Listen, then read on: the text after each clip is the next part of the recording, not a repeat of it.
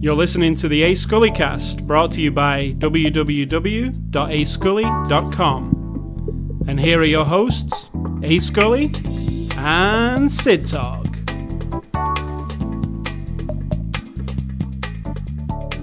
My stomach is growling. It has been all day. Really loudly. I'm not hungry.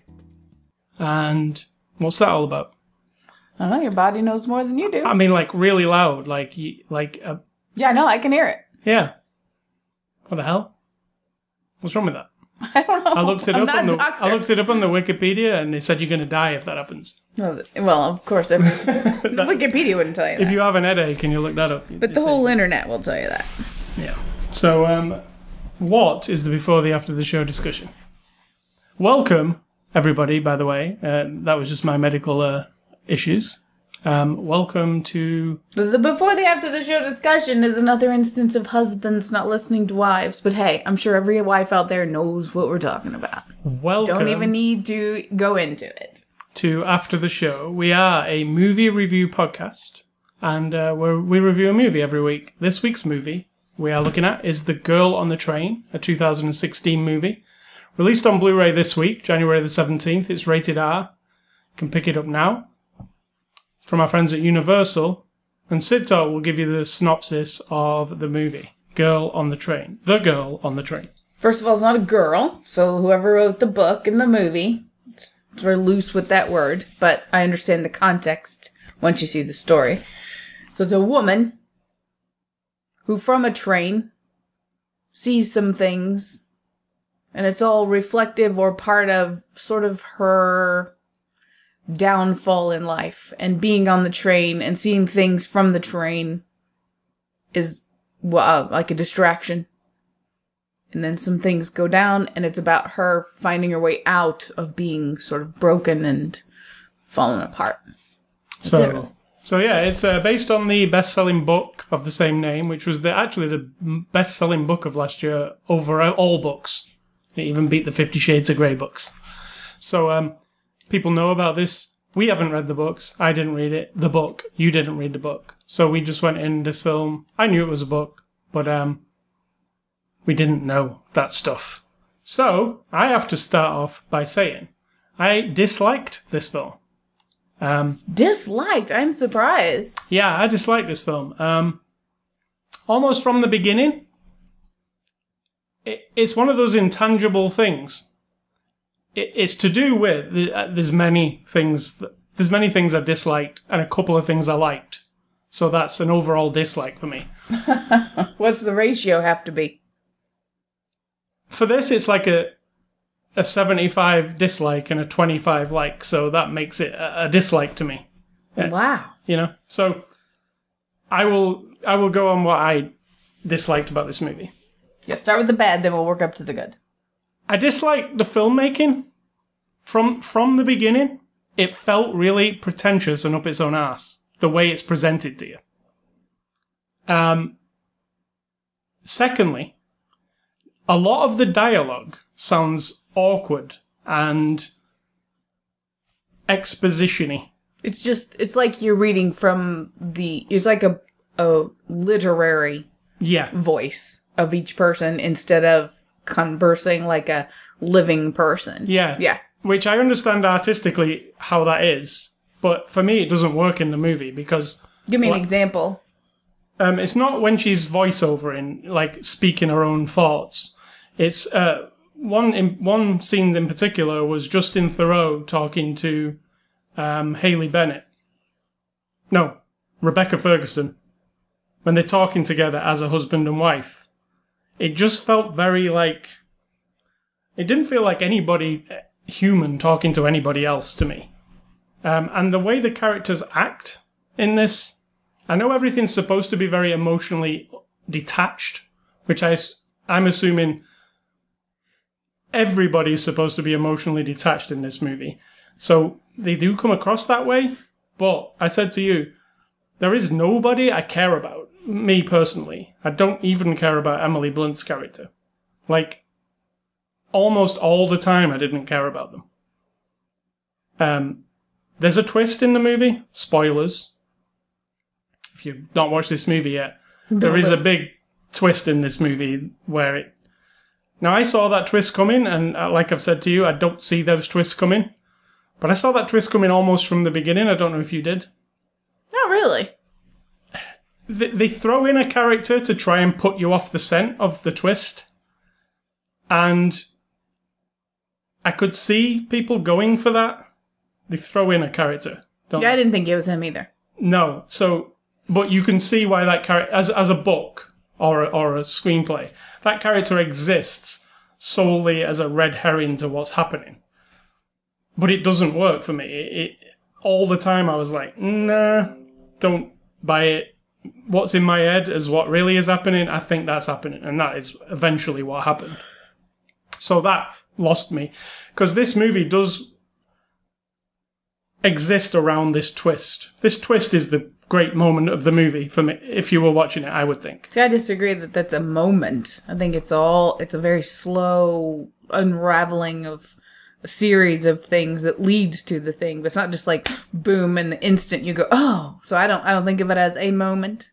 But that moment, So that, it wasn't that reveal, moment when I, when I was like, oh, it wasn't like that. It was way before that. It wasn't instantly from the beginning of the movie, like you're saying for you. But I mean, as tiny little things start to slowly, and then I was like, oh, right, yeah, yeah. there was a scene near the beginning of the movie where a man is having sex with a woman up against a tree, and you don't see his head. He's got his head turned, but from the body and the head, as soon as I saw the person who it is, they show the person who it is just a little bit later. I was like, oh, it's that person because already in my mind had pictured that guy.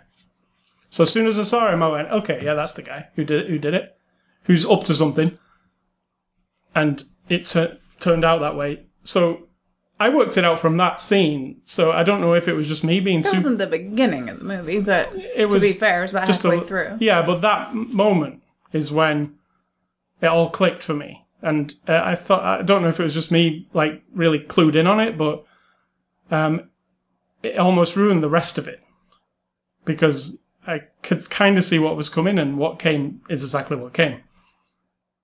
The other thing is um, a lot of the uh, yeah, like I said earlier, I don't like a lot of the dialogue between people. The performances are quite good Yeah, very if I good. to go for the good part of it, because I do like everybody in it, and I can't think of anybody who was actually not not good in it. You know, where somebody sticks out. Everybody did a good job with what it was, but in general, I was kind of let down by it. It wasn't exciting, and it wasn't thought provoking really to me, and it was kind of a by the numbers thriller that's been advertised as like, oh, this great thing, like this book that rules the world and all that stuff. Book doesn't rule the world. Um, you know what I'm saying? Like this book to end all books, the thriller to end all thriller. This is how I've heard about it talked about. I, I'm gonna guess not one person in the whole world has said it's the thriller to end all Probably thrillers. says that on the book cover, but one, Yeah, but come on. but a that's, how it's been built. Like so many people like the book, and and and I've heard people say, you know, well that that'll make a really good film. But as a film, when I think about it now, it's very ordinary. Like it is, it's got a twist, of course, but as a thriller, it doesn't thrill me. You know what I'm saying?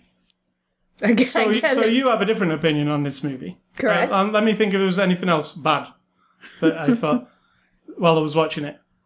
Um, I didn't like the music either. There's a score in this. Uh, the score is often inappropriate for the scenes that are happening. There was a couple of instances where I was like, "This is." If I was choosing music for this movie, and it's not pop music or anything like that, it's all score. There's score in scenes that doesn't match. Like it, it's too um, aggressive. Like the scene is a pretty blasé, people just talking kind of scene, and the music is like trying to make it seem exciting.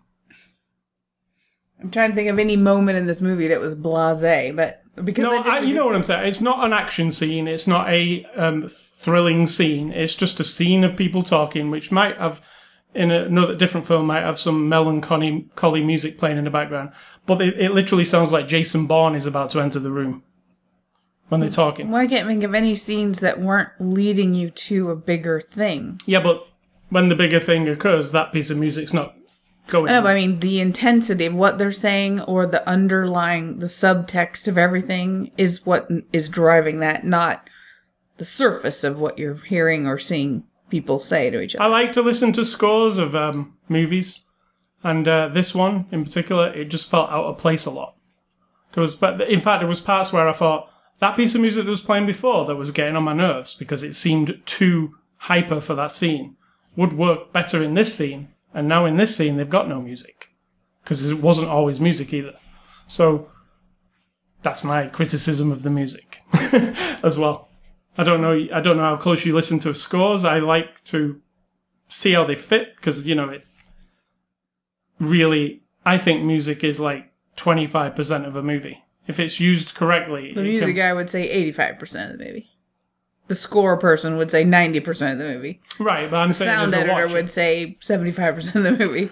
as a watcher, if if the score is done correctly, it evokes things in you and doesn't make you go, "Why is that music playing? That's weird." The reason you're thinking, why is that music playing, is because you've already decided you don't like it. No, Yeah, because once you're already off the rail on a movie, there is no, there's very little coming back from that. And so your mind is distracted from it by everything except what you should be focusing on because you've already not liked the tone. You've already not liked the way they're doing it. You already don't care about anybody. You've already. no, no, no. Because I I'm not like like five minutes into the movie off like completely. I'm hoping but- it gets better. Like Yeah, but you've already you've already not liking it, and so every single thing. and I is- do give is- every is movie a, good chance. enough I'm not. I don't just blow it off after five minutes and I didn't No. say you blow it off after five minutes. I'm saying once you've already decided, ugh, this is pretentious, which is what you said immediately. You found it the pretentious. first thing that I found, yeah. immediately you found everybody uninteresting and not you didn't care not about them. realistic. Right. So all of the, that means you're already writing it off to a degree and thinking about everything other than the story. Because the story isn't compelling you. Like once you've already written off the characters to some degree, even if it's a little bit, and the tone of the movie, which you're not liking, and you're feeling that weird intangible thing, ugh, ugh, I gotta get over this, then every little crack that starts in your mind is gonna. So, to me, my opinion of the movie is almost the opposite. Because I really enjoyed it. I completely sympathize, not empathize with, but sympathize with the understanding of the different women on some level, not as a personal experiences. I don't have empathy, but I get her being broken and thought she was really, really good at every little finessed thing because she's. I guess if you've known somebody who uh, she's an alcoholic, and if you've actually known a real person who's that's their life or drugs, up close and personal, really up close and personal there are things that you get. Like she's lost and broken. She's guilty as hell in her mind. I mean it's all very it's right there on her face all the time. I get all that. And i'm interested in her because you're led to believe in the beginning she's just a woman on a train and she's going to work and it slowly comes apart. You see that she's drinking you're like oh she's a drinker and then oh she's lost her family and oh she's a little bit desperate and oh she's a little bit needy and oh she's a little bit crazy.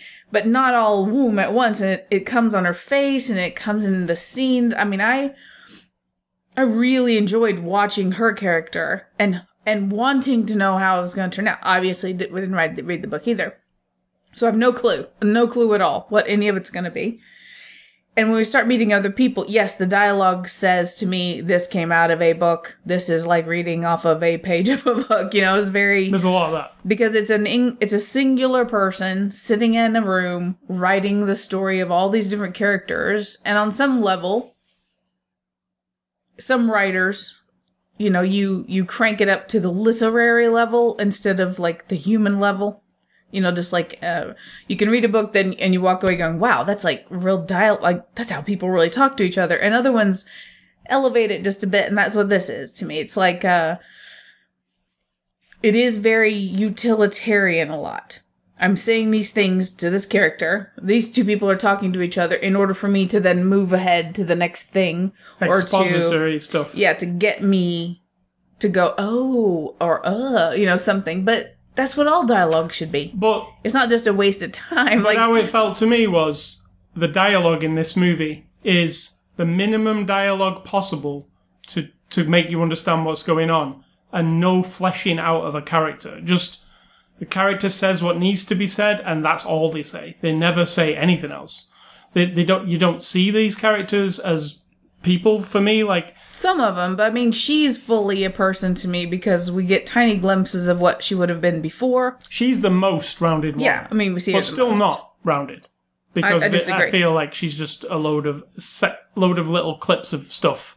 And I disagree because from what I see, I can then piece together a person, which is all you can do in any movie. You only get an hour and a half to two hours. You're never going to get someone's entire life, every minute of their life as a character. So you have to piece together. Her, I've filled in completely. I get it completely. And then showing me the the young woman, I completely got her as well. Like really, she was filled in very quickly. She has to be mysterious. She there's like the three women is the thing of the movie. There's the woman we're following who's the alcoholic, the woman who is now her ex husband's wife, and then a nanny from next door. And again, spoilers, who is also involved uh, with the ex husband. Okay. So when we meet the nanny, she's seems exotic and together, and then it falls apart because she's really got some, you know, broken heart inside, a really and I fully I felt like she was a whole person. No problem with that. Now this psychiatrist, that girl's husband, the the guy from Lord of the Rings or from The Hobbit, whatever. Yeah, he name. was just He's just nothing. I mean, admittedly, that's one character I kept trying to think. Is I mean, I get it. We're supposed to think he's jealous and It's violent. another red herring character. So you get thrown off. How A, red herring? I thought he was your red herring no, I'm talking about another one. The psychiatrist. psychiatrist. oh no, I thought the the psychiatrist only exists for that. Oh, I disagree. The psychiatrist has nothing to do with guilt at all. He's No, I mean as to do with an affair. Yeah, but nothing to do with the murder. To no, me. it- well, he's a red herring to it. Oh, not to me. Never suspected him for a second. It was just between the husband. To me, it was that was the red herring thrown in there to make you think somebody else didn't do it, which uh, I, with, uh, I you know, without Yeah, but not spoiling. him. A red herring is where you're supposed to point everything at. So he's nothing to me except for No, it's to throw Messing you with off her. the scent, is what I mean. Of the what is actually the real issue. Mm.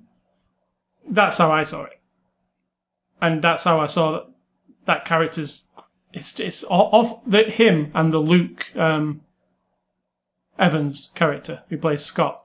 Those two characters, they're just movie characters who just only exist when they're on the screen. Like it's almost like they yeah. they don't that's- exist after that. They just shovel them off into a cupboard like they don't do anything else. Uh, that's how I see those. They're just like these. They're there for uh, in this story. They're there to throw you off a scent or to add a little extra dimension. Well, they're filling in that girl's life, that young woman's life. And again, there's me saying girl, but she's the youngest of them all. Yeah, I wonder why they chose girl and not woman. Just. Well, because she says in the beginning and the end, I'm not the girl I used to be. yeah, So I think that's losing of innocence when you've delved into the adult world and then you realize and look back and you're like, wow, I, I remember a time when I didn't know about any of this pain or any of this suffering or any of this, anything about sex or relationships or anything. Murder. And I'm never going to be like that again. Yeah. You know, I'm never, so I think that's where that comes from. But, um, I enjoyed it. I thought it was, I liked the music because it was invisible to me. So that didn't bother me. And, the dialogue occasionally and the only one that I had any issue with because I think he was trying so hard not to be what he was supposed to not be was the guy from The Leftovers. And Just- occasionally he's trying so hard not to give you a clue yeah. while still being it's like, a tricky thing. That. yeah, but he doesn't do it. Hundred. Most scenes are fine. There are a couple where you're like, ah, because once you figure out, then you're like, okay, you're it's too much, and this wasn't there before. It's there, you know. So that's the only complaint I'd have about performance. But it wasn't bad at all. I was actually intrigued by him to some sick degree because I thought, Who, who's this guy? What's so great about him that he Yeah. has conned these women?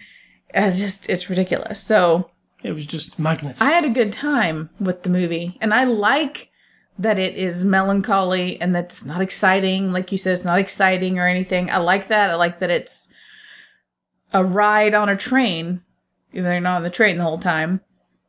I And really, as we- we're really watching, we are the voyeurs, just like she is watching out the train window at people's houses. But I mean, we're just watching, and I'm I'm along for that ride, and I was fine with it. I liked. I I thought it was good. here's some other two-dimensional characters in this movie, and I think you might agree. And I love Laura Prepon. She's from uh, Orange Is the New Black. She's like she lives with her. She lives with Emily Blunt. She's awful in this. Like She's not awful at all. She's fine. she's a two-dimensional character. Yeah, but she's who- not awful at all. No, I'm saying the character that, that Oh. they've that they've created of her. The other one is the policewoman. The policewoman's a good actress and everything, but that police it's that actual police I case. just I don't I disagree with you that one actual police case that is going on is um she's on the screen about two minutes of I disagree with you completely. I think her the roommate is perfect for what she needs to be. We don't need to know her backstory or anything about her. She's No, just I don't. all we need to know is she's let her live there. She's nice enough. She's a little bit sympathetic. She is possibly willing to let this person kind of leech off of her. She's her friend. And she's sort of getting to the end of her. I mean, I got everything I needed from Feels the kind of choppy then. That, that's what it is. And the It's- policewoman I really like. super choppy. Like the I disagree. The, I think they the- introduce a character. That's it. They talk. But she's not pivotal. She's just the roommate. I know, it. but still, like I think you're just nitpicking because you didn't like it, which is fine. That's how we are when we don't like a movie. You start, like I said, those cracks start like the fissures start showing up. But I really like the cop lady, and I thought it was a, totally appropriate. I don't like too heavy handed on a cop who's not. The story isn't really about the mystery of the murder or the missing woman. It's about our Emily Blunt woman and the other, you know, the relation, the triangle kind of thing. So the cop lady is just enough for me. I don't want some overbearing, you know, hands on hip, blah, blah, blah, and to get their whole backstory. I don't give a shit. I just want in that moment when she's intense with Emily Blunt, that's ter- perfect for me. And I don't know. I like now her partner guy. He's just nothing. He didn't need to be there. But I mean, that's just because you have to fill the scenes with what feels like something. Thing.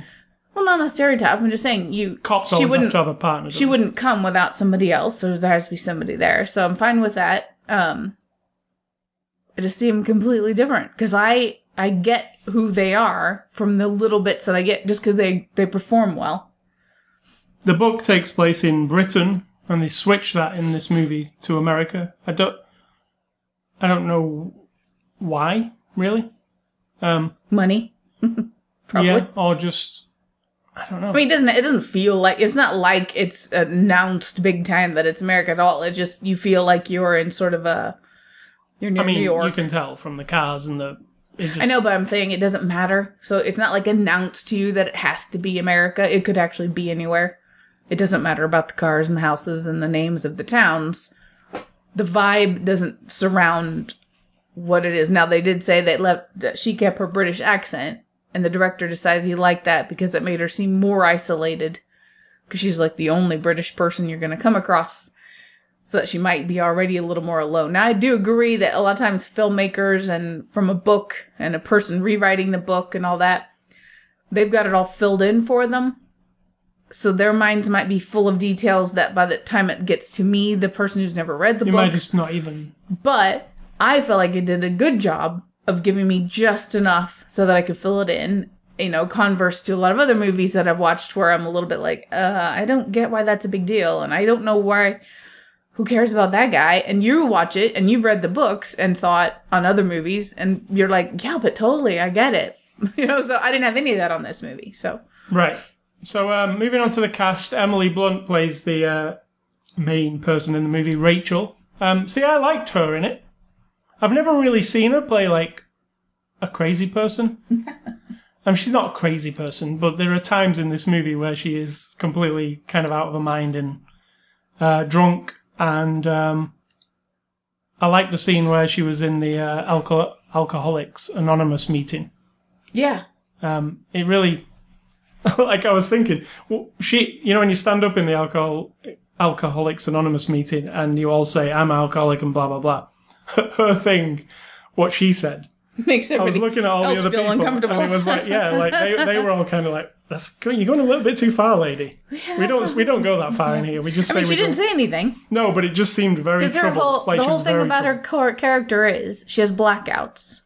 She gets so drunk that she has blackouts, and so at this point, she's been told by her ex husband, and just by probably having woken up and sort of looked around herself at different times throughout the years that she's done terrible things like terrible like thrown a fit in public and made an embarrassment of herself and broken things and she doesn't remember any of it.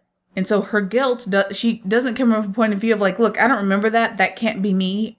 She instead goes the other direction and thinks i can never i can never make amends for any of these terrible things i've done. Right. yeah. We just watched The Fall actually, and the uh, the criminal guy come out of a coma, half after being a serial killer. claiming Co- well, th- at this part of the story, come out of a coma after being a serial killer, not remembering the last six years. claiming to not remember And the problem he was having with that was the same, a similar thing was I just don't know, like, I, d- I don't, the difference I don't know how to deal he, with myself. he was actually a, a serial I know, but, but, let, but let's say he didn't remember it. plus i think he was faking And then it comes, debatable you as a he was faking. person, you've, you've been a serial killer, and then you don't remember any of that.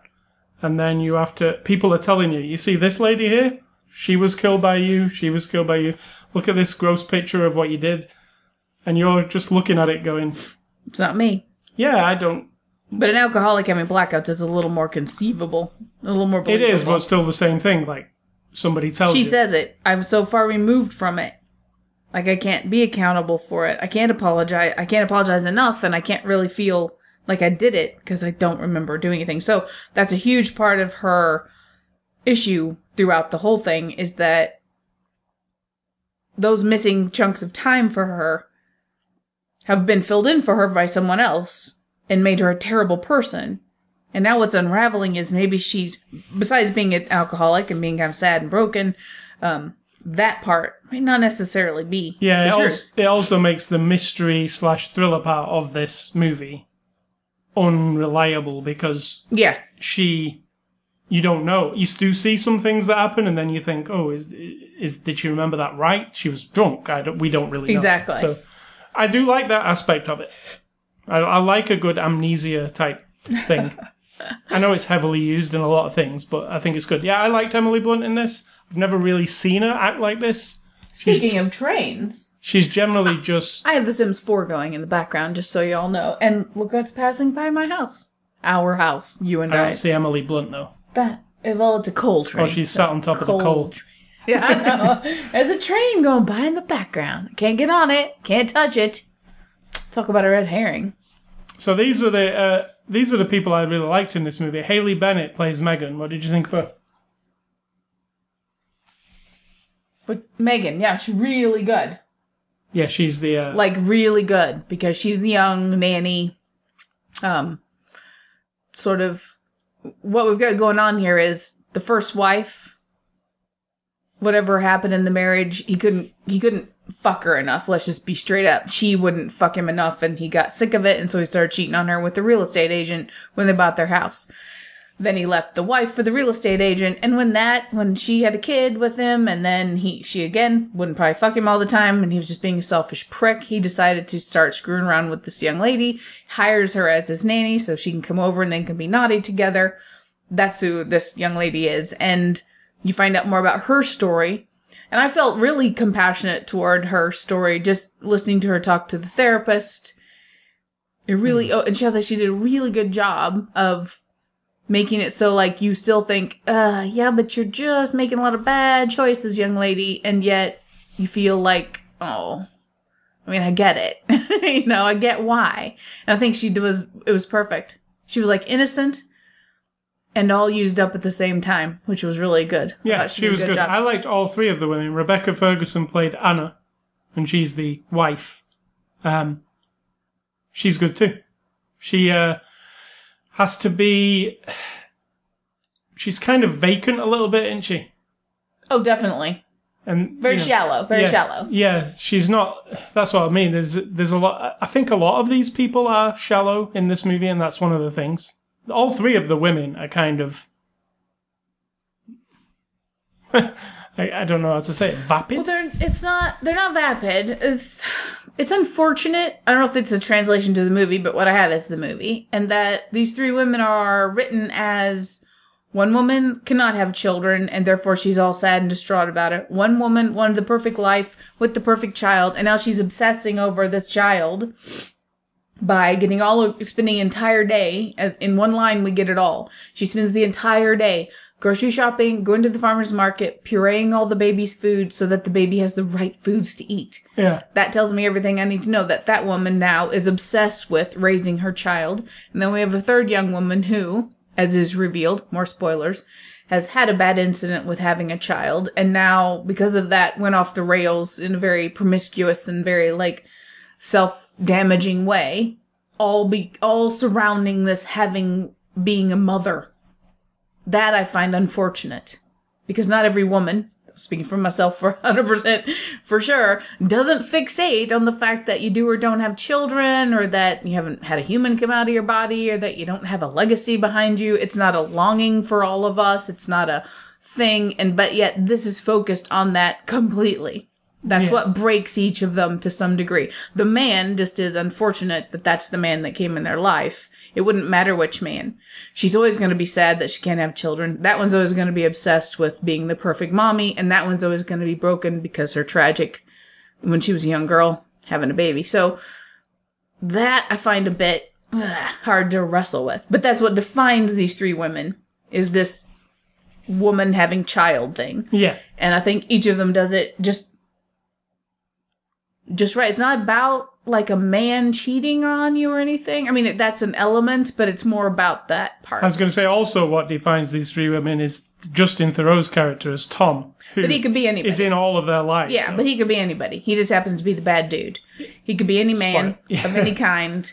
Um, they've each got their own separate issues coming into that relationship, and because of that relationship, but he could be anybody. I really like Justin Theroux. I do feel like he almost plays the same character in this as he does in The Leftovers. To be honest, I mean, Kind of, aside yeah, from the bad part. definitely. Yeah, um, Even the bad part when he did bad things in Yeah. leftovers. Yeah, yeah. But I do like him. I, he has something about him that's interesting, um, and I think he does well here too because he is, as an actor in this movie, it all kind of hinges on what you know about him and what you don't know about him.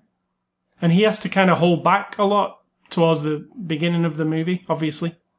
You have to you have to think watching this movie, spoilers, that he is a you know, s- sweet guy who turns up and gives her a kiss and buys her some flowers and he's a nice guy. You have to really buy that part.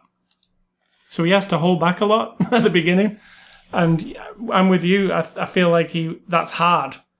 It it was kind of hard because There's just a couple of moments when, as you're watching it, and then you realize he's he's consciously doing a thing, consciously being a nice guy, trying to be. but giving you a hint of like "Ugh," underneath. Yeah, Uh, Luke Evans plays Scott. Like I said, I have nothing against Luke Evans, but it didn't really matter. This it didn't. I mean, he had to be in the story, I guess, but he didn't do anything for me in any way. There's the scenes that you see with him are just some scenes where Emily Blunt comes to talk to him, um, because his wife has gone missing, and she talks to him, and they have a bit of a conversation. And he gets a bit mad, and that's it, really. And that's what tells you their two dimensional version of him, Right. Basically, So yeah, I he didn't really do nothing for me. And finally, I put down Allison Janney as Detective Riley, and I said what I thought about that. I mean, I like her. Don't get me wrong. yeah, she's good. There wasn't a ton for her to do. No, here. but she was good for what she did. so this is directed by Tate Taylor, and the movie he is very famous for is The Help. We didn't see The Help. It was Oscar nominated though. Remember? Mm-hmm. Um, what do you think of this guy, Tate Taylor? I like the style of it. You say it's pretentious and kind of boring, I think is what you're saying. I disagree. I think it's kind of moody and brooding, but not in a testosterone drive kind of way. it's more of a I feel this woman's journey through the way it looks, through the close ups on her face, the little bit of weirdness when she's trying to remember. It's not too much. Um, the flashbacks are just right because it, it. The only thing about the flashbacks is it feels a little bit like a movie of the week kind of flashback. Yeah, You're with the- watching a movie, with the slow frame rate and all that kind of thing. Oh no, not, I don't mean the style. I just mean just cutting back to a to a memory so that we know what happened when we're not really going through the memory of the person. Occasionally are, but not usually. We're it's just going back to show us what happened. Yeah. It's not someone telling you the story, it's nothing. So that was a little bit transparent, but then again, it's fine. It does what it needed to do. Uh, you get this when you're watching a flashback for the sake of a flashback, you know you're seeing what happened. If Emily Blunt's character was flashing back and trying to remember, you would have that question mark over your head. Ugh, is that really what happened? Because, you know. So I like his. It's pretty straightforward, all of it, to me. Yeah, I think so too. I like the grayness. I like the darkness of it. It's not dark like rainy and shit, but it's. It feels like a sad time in somebody's life, and I feel like it was totally appropriate. So, um, extras on the Blu-ray, there are a few. Um, there's deleted and extended scenes. The deleted scenes made me laugh a little bit yeah, they're funny. because the deleted scenes, if you read the title of a deleted scene, such as one says, um, Rachel has Looks a out a pee. window. Yeah. Rachel has a pee outdoors. Rachel pees on the street. is what Right, it said. okay. Rachel pees on the street. And then you go, okay, let's watch that one. And that is exactly what happens. Rachel squats down on the street and has a pee. And then there was a, another one, which was which said um, Megan looks out of the window. A lot of the deleted scenes, they say exactly what they are, so you might not even need to see them. Um, there's also um, the women behind the girl and on board the train. Now these are two featurettes. They're actually what make up the main extras here. Um, they they're pretty good because they have the author of the book and they have the producer of the movie and the director, and they kind of talk about how they adapted the book and how they, what stuff they had to change. And if you're interested in that, it does cover. I think it covered what I needed to know. What about you? Yeah, I mean, I didn't really need much more than the movie on this one. I'm not always a need of extras. Um, when it's been a book, you know, there's going to be a little bit of like, well, here's the writer and here's what they meant to say, and that's never going to fully connect with what the movie ends up being. So it was nice to meet everybody, so to speak. But I thought I thought the movie was all I needed for this one. And there's a commentary by director Tate Taylor. So if you want all your questions answering, you can listen to the whole commentary. So, um, in conclusion, this movie's not my cup of tea, to be honest. um, so, you know, I don't think it's terrible, but I also don't think it's that good either. So that's I my- liked it. That's where I fall. I think it was good, well made, well performed. I like the writing, just has its little glitches, and I recommend it. Feel like it's a great like Friday night, curl up with a blanket, watch it, and then watch something like fun Better. afterwards. No, not better, just diff- oh my god. That's my um. That would what what I would say. So no, I didn't. I didn't. I didn't really like it. It's oh, you know, there's something about some movies where I've told you exactly why I didn't like it, but there's also some overall vibe to something where you just don't connect with it. And I didn't. Obviously. So uh, thanks to Universal for the Blu-ray. If you want to enter a contest, go to ascully.com. You can win some Blu-rays. Next week's Blu-ray review is Ben Affleck in The Accountant. We're going to look at that next week. Movie recommendations. I am going on the theme of Girl on the Train, and I'm going with David Fincher's Gone Girl from last year, which uh, I thought was an excellent thriller. I really, really enjoyed that one. With it's a similar type of movie with a twist. You know, it's got a gloomy kind of look to it, and then it's also got like a bit of a sh- wicked kind of twist to it. Uh, so Gone Girl, and also based on a best-selling novel. And the other one is Edge of Tomorrow, which uh, it stars Tom Cruise and Emily Blunt. It's also known as uh, Yeah, Live, like Die. Repeat. And um, it is one of my favorite sci-fi movies of the last, you know, five years. It is a really cool story. It's kind of Groundhog's Day, Groundhog Day meets the Terminator. You know, um, yeah. If you've not seen it, you should. So they're my recommendations. My recommendations are going back, like I've said, to 1987, so 30 years ago. Not necessarily today, but around this time, because I'm doing them in order. Are Angel Heart, if you remember, with Lisa Bonet. Mickey Rourke. Mickey Rourke, Lisa Bonet, and um, I believe Robert De De Niro. yes. And Lethal Weapon came out in 1987. Did it? I believe so. And that's one on my list. Yeah, it probably did. Actually, 80s. And Yeah. there was, what, four of those. Also a TV series that's on right now. Lethal Weapon. Yeah, but that's not 1987. Now, as the original was 1987. it shows you how evergreen that, that is, though. I mean, Yeah. we're still retelling it. Well, I mean, it's not really the lethal weapon story necessarily, but the buddy cop, what Yeah. opposites attract, and all, all that shit. Yeah.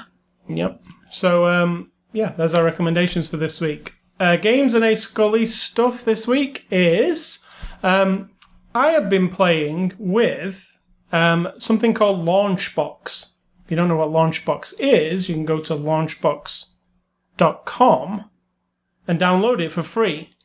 What it is is um, emulators, so you can play all old arcade games, old console games, etc., on your PC. Well, Launchbox isn't an emulator, but it works alongside all your favorite emulators to provide a interface that you can show on your TV or your arcade cabinet that you've made or your PC that lets you launch, hence Launchbox, all those games and emulators from a singular menu, like Steam, but for your retro games. So it has two modes. It has Launchbox and it has Big Box. Big Box is the full screen experience. So like you you know you put it on your TV in your living room and you can select go through all your different consoles and select all the games and it just launches them seamlessly. Or there's the launch box, which is the desktop version, which is like Steam basically. It's a big list of your games with all the cover art. What I really like about it is when you import like a folder of ROMs, say you've got a load of old Nintendo ROMs and you import them in, it brings everything up, like the cover. You can turn the box around and look at the back of the box. You can look at what date it was released, reviews on the game from back in the day in the 80s, uh, what it's about, who released it, um, how it reviewed, all that kind of thing. So we use a piece of software called Plex for watching uh, movies and stuff on TV digitally. This thing is like Plex, but for video games, if that means anything to you. Or. Netflix for video games. Or Netflix for video games, but you're not playing their games, you're playing your games that you've got yourself. Um, it's free to try, but the free trial that they give you only lets you use the desktop version. If you want to see the big screen version, which is, I think, the best part of it, because if you do build yourself an arcade machine, you need to have that kind of interface, like a big interface that you can use the joystick and the buttons to control. You won't have a mouse, will you, if you've got an arcade machine? So No. you need an interface that you can flick through the games and choose one easily, play it, and then go back to the menu when you're finished. And this is what that is. And it's really, really fancy. If you go and have a look at the videos on YouTube, if you select a Nintendo category, what you get on the screen is a cool video playing in the background, that you get the Nintendo music, like from Mario playing, and you can see Mario running around and the Nintendo logo flashing. And it's like that for every console. And as soon as you import a bunch of games, say you import the Sega Saturn, all your emulator ROMs for that, it populates that video with a new Sega Saturn video, and everything's seamlessly. You basically just import your ROMs and it works. Now, you can use any emulators with it, but I've been using this emulator called RetroArch. It's a singular emulator that emulates all the consoles of yesteryear. Like it emulates everything from the Atari back in the 70s to the Sega Dreamcast, which is a more recent console, to the Wii U, which is a console that's literally with us right now. Um, you know, Super Nintendo, Genesis, it, this RetroArch emulator, which is nothing to do with Launchbox, it just actually works with it. It's free and it emulates all of those games. All you need really is um, the ROMs of the games. I don't um, advocate stealing Exactly. the ROMs if you if you own the games. Um, you know, or you can dump ROMs these days, like uh, Game Boy Advance, even all those kind of things. It will play everything. And what another really cool about thing about RetroArch is if you play a Game Boy game, for instance, which was always designed to be on a handheld, the the the emulator puts up the the square around it so it looks like you're playing it on a Game Boy but on your TV. You know the actual uh, what do you call that? The bezel around Yeah. your Game Boy, which said Game Boy Color or whatever. It puts that around so you can actually look like you're playing the old game on your TV but on the Game Boy. So have you had fun with it? Yeah, it's really uh, cool. I've I've been try- setting up emulators is no trivial task. To be honest, I've had to learn a lot this week. A lot of stuff. You know what? YouTube is your friend for everything. There are tutorials on YouTube. Launchbox themselves actually have a whole channel dedicated to each system. So you're you're say you can't get Sega Saturn games to work in Launchbox. Go to Launchbox um, website and then go to their YouTube channel and search on their YouTube channel for Sega Saturn. And there'll be a whole 20 minute video where the guy who created Launchbox will take you through step by step how to get your games to work in Launchbox. So if you're stuck, there's a video and it's as simple as just following along with the video to actually get it working. I've got everything working. Everything I have got works now. From the Sega What's CD your favorite? that I've played this week. Um, Super Mario 3D World on the Wii U. I don't actually have a Wii U, funnily enough, but uh, you can actually play Wii U games on this thing, which is uh, insane to me because they're literally new games. Um, but my favorite out of the old games I've been playing this week is that I used to own the 3DO, Panasonic 3DO, back in the day, like the early 90s. And there was a game called Road Rash, which I absolutely loved. It's a motorcycle game, racing game, where you're riding motorcycles and knocking other people off with chains. It's arcade style. It's got really cool music in it. It's on the 3DO. Um, it's one of my favorite retro games. I've just got a lot of fond memories of playing it. It was the only game I had for the 3DO when I bought it. So every time I turned it on, that was the game I could play. So obviously I played it a lot. Um, so yeah, that's my favorite. I also played Night Trap this week, which is kind of funny. The um, you saw me playing that a little bit. The one with Yeah. the girls in the Weird. yeah. I don't know why the hell that was so. Night Trap's a full motion video game for the Sega CD that was controversial. I don't know why it's controversial at all. Uh, we were we so like lame back then. like there is literally no nudity in it. There's girls in nighties and bikinis occasionally Being murdered. Being murdered.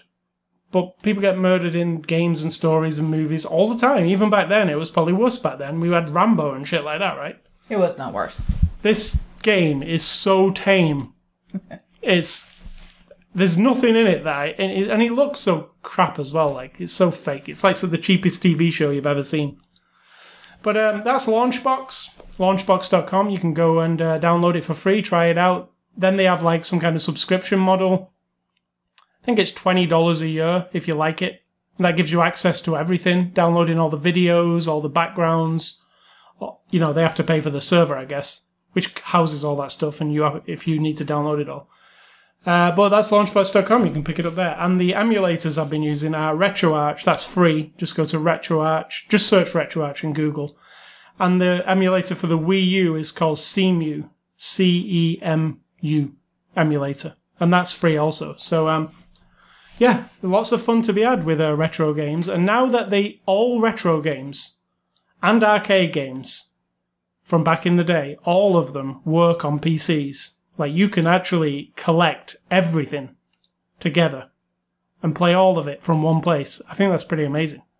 Um, so yeah, that's uh, that's what I've been doing this week. So what is Svengoolie and what is the movie tonight? A bit disappointed about last week. Last week was a rerun, so we didn't watch it. Uh, this week is the of Svengoolie is a horror host, a guy who dresses up in a funny costume and does bad jokes, and it's on every week on MeTV. Two hours. He presents like a movie, squeezes it in that two hours or stretches it out, whatever. And uh, it's always old, like a 30s, 40s, 50s, occasionally 60s, very rarely 70s movie. And this week is House of Frankenstein, which we have not seen. I looked at screenshots Yeah, or whatever. We've seen House of Dracula. Uh, we've seen uh, Bride of Dracula, Brides of Dracula, Son of Dracula, all kinds of different ones. But last week, yes, we knew that he did reruns. We've been watching it for a year and only just now came across the reruns. Yeah, it's literally Not just the movie is rerun, but he re- The whole thing. The whole, uh, the whole thing is rerun. He might add some new segments, but it might only be like a minute of the whole whole broadcast that's new. You know. So uh, yeah, that's House of Frankenstein. So Sito, what's for dinner before we leave? Tonight will be I roast baked some potatoes. I'm gonna fry them up and some fake chicken nuggets because we don't eat meat.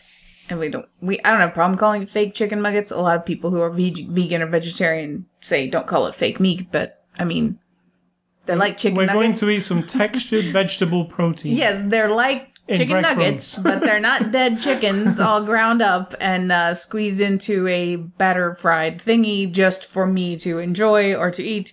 It is instead a vegetable protein thing, food. It just is really good. It is better, and I was a chicken McNugget fanatic. I could eat the 20 piece easy, if not two times I never liked them. Oh my god, I love them. Love, love, love. So getting anything substitute or you know, to kind of go from how much I love that to something else and over the years this is just they're the same. You bake them for a little while and boom, you've got a nice crispy, tasty, delicious dipped in ketchup or whatever and What I did really like about chicken nuggets is when somebody else got them. I, I my favorite thing from McDonald's when I used to eat meat was a um, Big Mac, but that sweet and sour sauce that you get in a little thing to dip the nuggets in. You know, Yeah. little- that sweet and sour sauce that comes with the nuggets. That and dip your Big Mac in it. It's gorgeous. That was I that I used to like, but I didn't like the actual chicken nuggets. Anyway, before we move on to um, your advice, uh, there's a couple of things I needed to say, but in the my part. But it's we watched um, The Fall this week, season three. Uh, Gillian Anderson and Jamie Dornan from Fifty Shades of Grey. You will know that guy. Um, what did you think of season three of The Fall? Uh, Really let's good. just say one and two was fantastic, right? No, I'm not giving away any spoilers. No. I wouldn't even give anything at all away. Don't say anything about it at all except it's Gillian Anderson and that guy. Jamie Dornan. It's intense. It's crime story. It's just really, really well done. Really compelling, and I'm hypnotized by it. I love it. this season was full of surprises for me too. Uh, I really, really thought it was well executed. Like slow, it, it's like a slow burn type thing, but every second of it's riveting. Like you don't, you're like, oh, more, please, more, more. And when it ended, I was like, oh shit, it's over. I don't... And we also watched Luke Cage. We're up to about episode nine of Luke Cage this week. Marvel's Luke Cage. I know we took a while to watch it, but um, we do watch all the Marvel stuff on Netflix. Uh, what do you think of Luke Cage so far? Really good. also um, good in a different way, but really good. Yeah, different than the other. I like how these Marvel shows on Netflix all feel different from one another. Because Jessica Jones is its thing, Daredevil's its thing, and Luke Cage is another thing. It's got it's you know all takes place in the Bronx.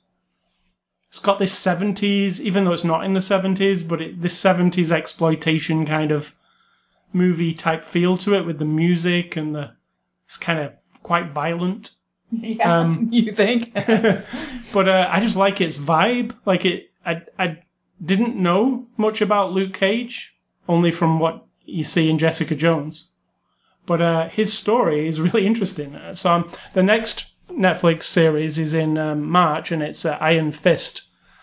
So I'll be interested to see. I'm, I'm interested to see actually if they introduce Iron Fist towards the end of Luke Cage, like they do, you know, to try and because they'll try and join them together in a way, like so. Yeah, so uh, yeah, Luke Cage, I would recommend it. I would recommend you go and watch Daredevil and Jessica Jones first, though, because they are a big, they're a big, huge thing. Do it all if you can. Yeah. yeah. So, um, Sidtar, finally, what is your advice? Don't be empty. You know, I don't know. It's hard to explain what that means, but I can't. Obviously, observing people's behavior through our last year's election and now through getting a new president, there are, and um, this is me being 100% judgmental. I don't even give a shit if you think that that's a criticism. I don't think it is. I'm being very judgmental, very, um, criti- critiquing people's behavior and basing their entire personality on very little. So I'm, I'm upfront with that. I'm, I'm aware that I'm doing this. This is one of my probably character flaws. But even from a distance or people I know very, very intimately and very well, they're just fucking empty vessels for somebody to fill up with a bunch of bullshit. And then they carry that bullshit sloshing around, spilling it out everywhere, and then wait around for somebody to fill them back up again because they're just fucking empty. They don't, they're not a solid, I don't know, I don't know how else to describe it. If if there are things you believe in life because you've experienced a bunch of stuff and you've twisted and changed and come back to a conclusion, then that gives you, that fills you up with solid, you know, this is who I am and you cannot change it and this is why and it's logical and it's reasonable and you have good, you can explain it well. Maybe that's not even a good um, measure of it. That's probably not fair, but you don't have to justify what you believe, but I don't get that from most people. If you start asking, why do you think that?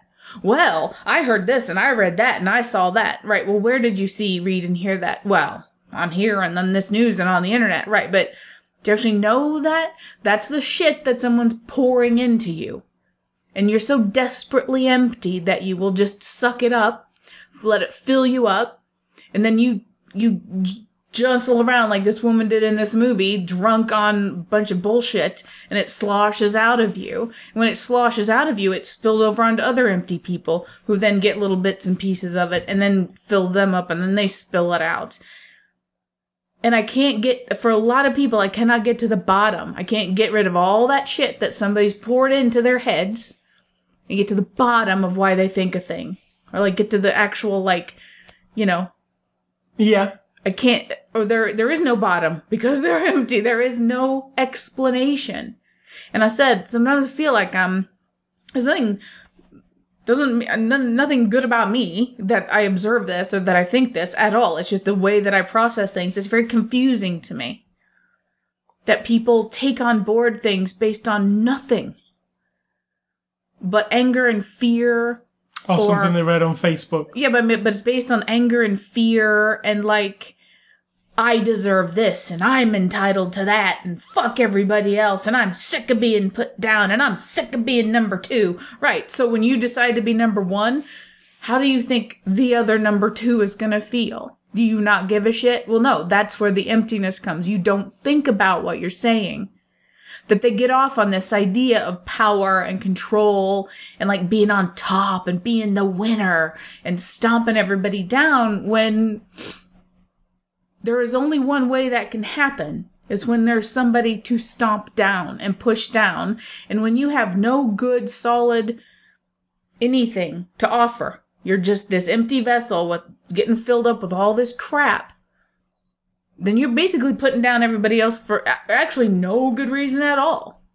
Like if if you rise to power or rise to an important place or you you come to give advice um, to people or try to inspire people and you actually have something to offer, that's that's awesome. Because someone might be looking up to you and needing a little bit of help or needing some inspiration for real, not bullshit, not emptiness not like a little carrot on a little tiny string going, well, just come on over here and believe what we believe and follow us. And, and, and at some point, uh, yeah, some point in the future, it'll, it'll be satisfying for you for real. But for right now, we just want you to be mad and be like aggressive and be greedy and shit. And that'll be great.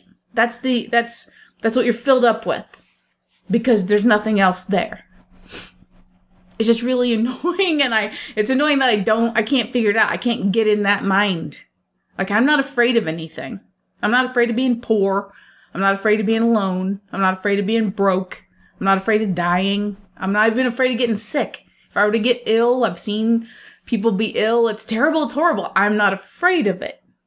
I'm not going to put somebody else down or threaten somebody else because I might have to pay a higher mortgage rate or something. I mean, it doesn't make sense to me. So don't be empty. You're going to take a stand on something or have a belief, and if you feel like you've just been filled up with all, well, you're like, yeah, but look at this and this, and this is why I'm all excited for this new America. Well, think about it a little bit. What are you actually filled up with? You know, tomorrow when you've been stumbling around and it all sloshes out, what are you going to have left? Is there anything of you left in there? Anything real? Or just a bunch of crap, you know? Like a rainstorm that comes and goes. You're full, boom, you're empty. That's it. That is all. all, right, all right. After that, those wise words. it's not wise. It's confusion. I-, I come from a place of utter and complete confusion because you can't fill me up with enough um whatever this is that people have. Like, oh, finally, now I'm gonna have everything I want because you've sold me a bill of goods. It's the snake oil salesman telling you that this little bottle of shit is gonna cure your whooping cough and your psoriasis and your headaches and your, your, your limp dick and your cough and your kids are gonna be smarter if you drink this one bottle of what you find out later to just be as they say, snake oil or water and alcohol or, you know, some shit out of a pond nearby that looks weird and so everybody buys into it. Because the guy selling it to you is filling you with bullshit. All right, so what isn't bullshit yeah, exactly. Is, uh, Everything I say, though, could be bullshit. is me selling you this. Go to ascully.com, go to sidtar.com. You can catch us on Twitter and Facebook. You can also catch this podcast on the iTunes Music Store, the Google Play Store, and the RSS feed. ascully.com slash podcast. You can subscribe, you can listen on the page, you can do whatever you like. Enjoy yourself. You can also e- e- email me at ascully at ascully.com. Don't email Sid Talk uh, at all, ever. and finally, uh, stay classy, uh, Mrs. Emily Blunt. She just had a baby, actually. She was pregnant throughout this whole movie. oh, You really? Couldn't tell, could you? no, no. Five months pregnant. Wow.